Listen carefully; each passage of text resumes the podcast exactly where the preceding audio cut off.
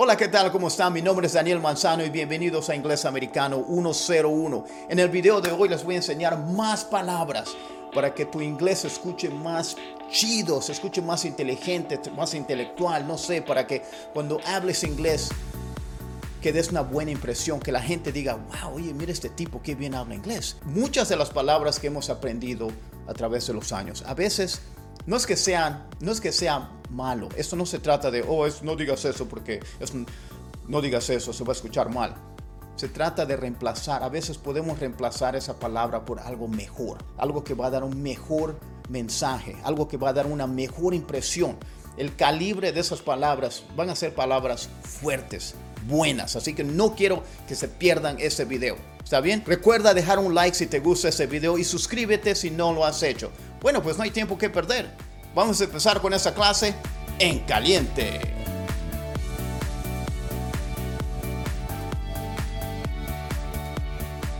La primera que vamos a ver es policía. Y no me refiero al edificio de la policía. I'm gonna call the police. No a eso me refiero. Me refiero al, al oficial de policía. Mucha gente vieron el, ah, o han visto el programa Cops. Si tú usas la palabra cop, está bien, no, no es que esté mal. Recuerda, eso no es un video de que no digas esto o, esas palabras se escuchan mal. Ese video se trata de, reemplazar, que a veces reemplazando algunas palabras que ya sabes. O si te aprendes eso y no lo sabías, te vas a escuchar mejor. Se escucha mejor tu inglés. Parece que hablas más inglés, se escucha más elegante. Das una buena impresión. Entonces, hace cuenta que estás teniendo una conversación con alguien y les quieres decir que a tu vecino le dieron un ticket. Podrías decir, the cop gave him a ticket, ¿verdad? The cop gave him a ticket. O puedes usar la palabra officer. La palabra que quiero que uses es officer, porque él es un, un oficial. He's a police officer. Pero cuando dices officer, inmediatamente saben que el oficial le dio un ticket. Y lo vas, vas a decir, the officer gave him a ticket. The officer gave him a ticket. Se escucha mucho mejor. Y también el día de mañana, si por muy mala suerte, hace cuenta que te detienen por una pequeña infracción, cuando, te, cuando estés hablando con el policía, así le vas a decir. Se escucha muy respetuoso si tú les dices officer, ya sea él o ella, officer. La palabra que vamos a ver a continuación es remember es recordar. Todo el mundo no está mal. Remember quiere decir recordar algo. Pero ¿cómo lo podemos decir para que se escuche más, para que se escuche mejor tu inglés? Lo que quiero que hagas, quiero que lo reemplaces por la palabra recall. Recall, como re, como llamar, recall. I, I don't remember saying that. Yo no recuerdo decir eso. O puedes decir, I don't recall saying that. Alguien te dice, no, tú dijiste que bla, bla, bla, bla. Y tú le I don't recall saying that. I don't recall saying that. Yo no, yo no me acuerdo, yo no recuerdo decir eso. Entonces se escucha, se escucha mejor, es otra manera de decirlo. Y cuando eres una persona como yo, si eres una persona inmigrante que estás aprendiendo a hablar inglés y te escuchan los nativos hablar, los nativos hablantes hablar inglés, das una buena impresión. Entonces la próxima vez que se presente la ocasión, trata de decirlo, trata de usar esa palabra, recall. La palabra que vamos a ver a continuación es carro, car. Todo el mundo usa la palabra car. ¿Y está mal decirlo? Claro que no, todo el mundo lo usa. Pero ¿qué palabra me gustaría que uses en lugar de carro? Si tú dices, uh, I don't have a car.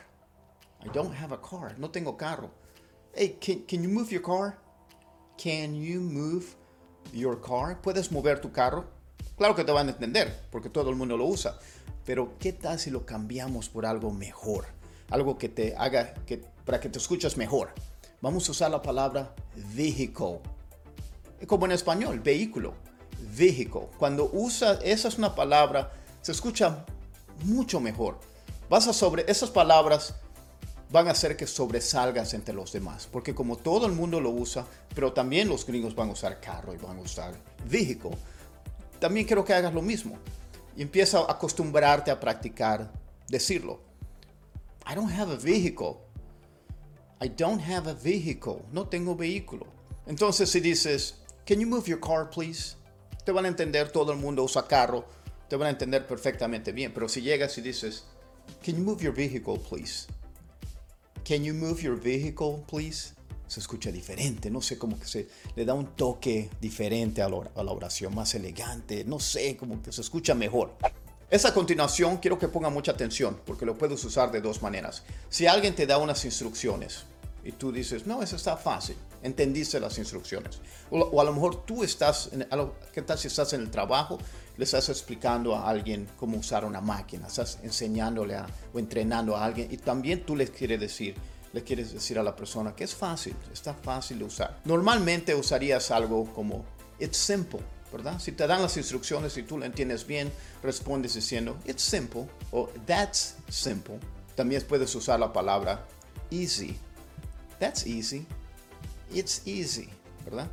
Pero otra manera que, lo, que puedes usar es straightforward.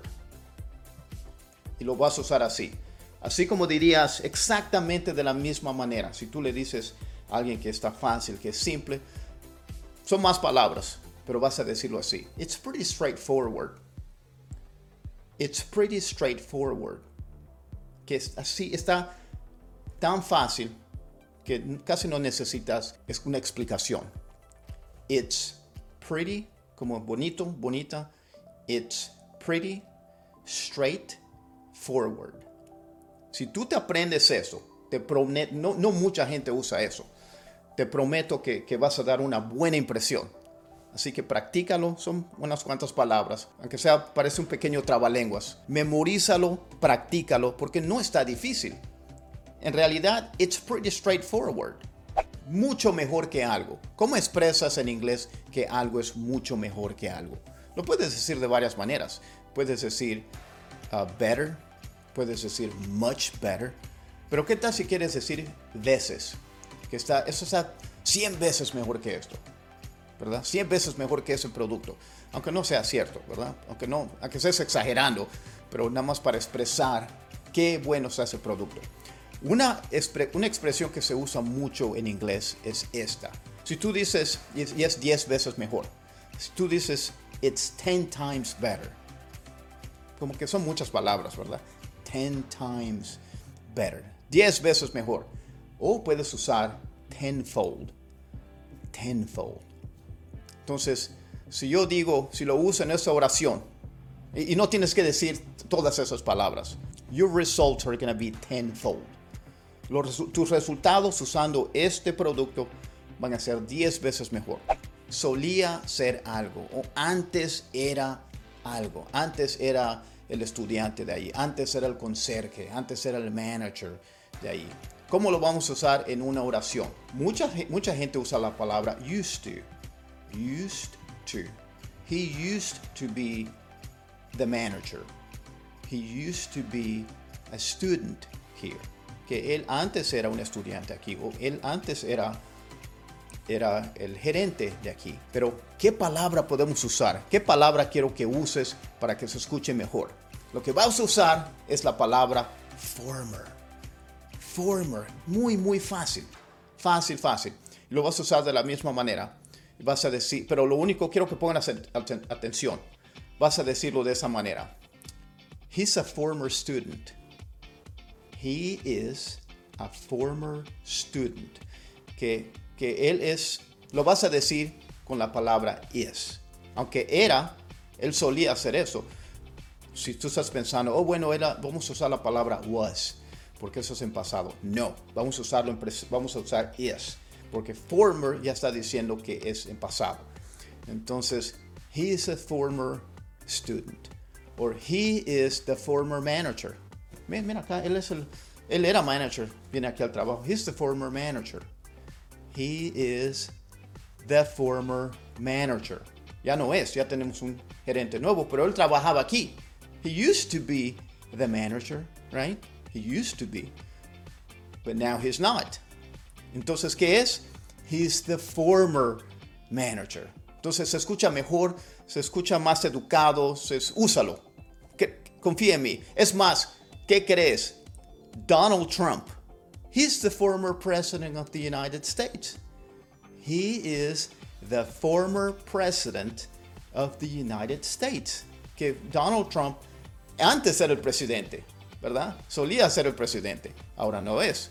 Pero así lo vas, si pones atención cuando estás escuchando la tele, cuando están hablando de, por ejemplo, de presidentes y hablan de otros presidentes o alguien que hacía un trabajo, pero ahora no, van a usar la palabra former.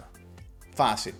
Repasa esa clase, practícalo, ponlo en tus propias oraciones y se te va a hacer más fácil. ¿Está bien? Y para terminar con broche de oro, aquí les tengo esta. Si tú estás en el trabajo y quieres dar, siempre hay que dar una buena impresión, ¿verdad? Quieres que tu jefe, quieres que, que vean, oye, Manzano es, es, es, bien, es campeón, es buen trabajador. Que hablen bien de ti, habla bien inglés, qué, qué, qué bien está haciendo su trabajo.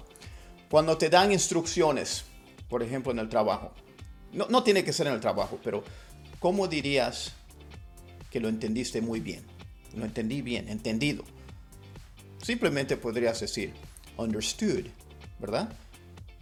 Understood, entendido. Pero lo que quiero que hagas, quiero que uses esas dos palabras y es duly noted. Duly noted. Se escucha chingón, se escucha es, la traducción, para mí la traducción perfecta es entendido y anotado, así como si fueras un soldado. Te dan instrucciones, te dan unas órdenes. No se tienen que preocupar porque todo está en buenas manos, ¿verdad? Porque tú te vas a encargar de ello. Entonces te dicen, te dan tus instrucciones, te dicen qué hacer y tú vas a responder porque como lo entendiste muy bien ya sabes qué hacer. Duly noted. Duly noted. Entendido y anotado, jefe.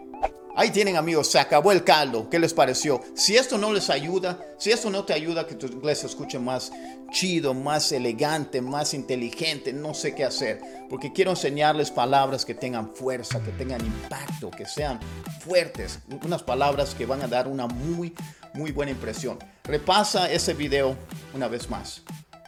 Piensa, ponte a pensar en qué situaciones puedes, puedes poner esas palabras a sus propias oraciones y estarás preparado para el día de mañana. Esos son ejemplos, pero recuerda, tú tienes que hacer el resto y practica mucho esa pronunciación. Recuerda, sigue aprendiendo, sigue practicando y nos vemos en la clase que sigue.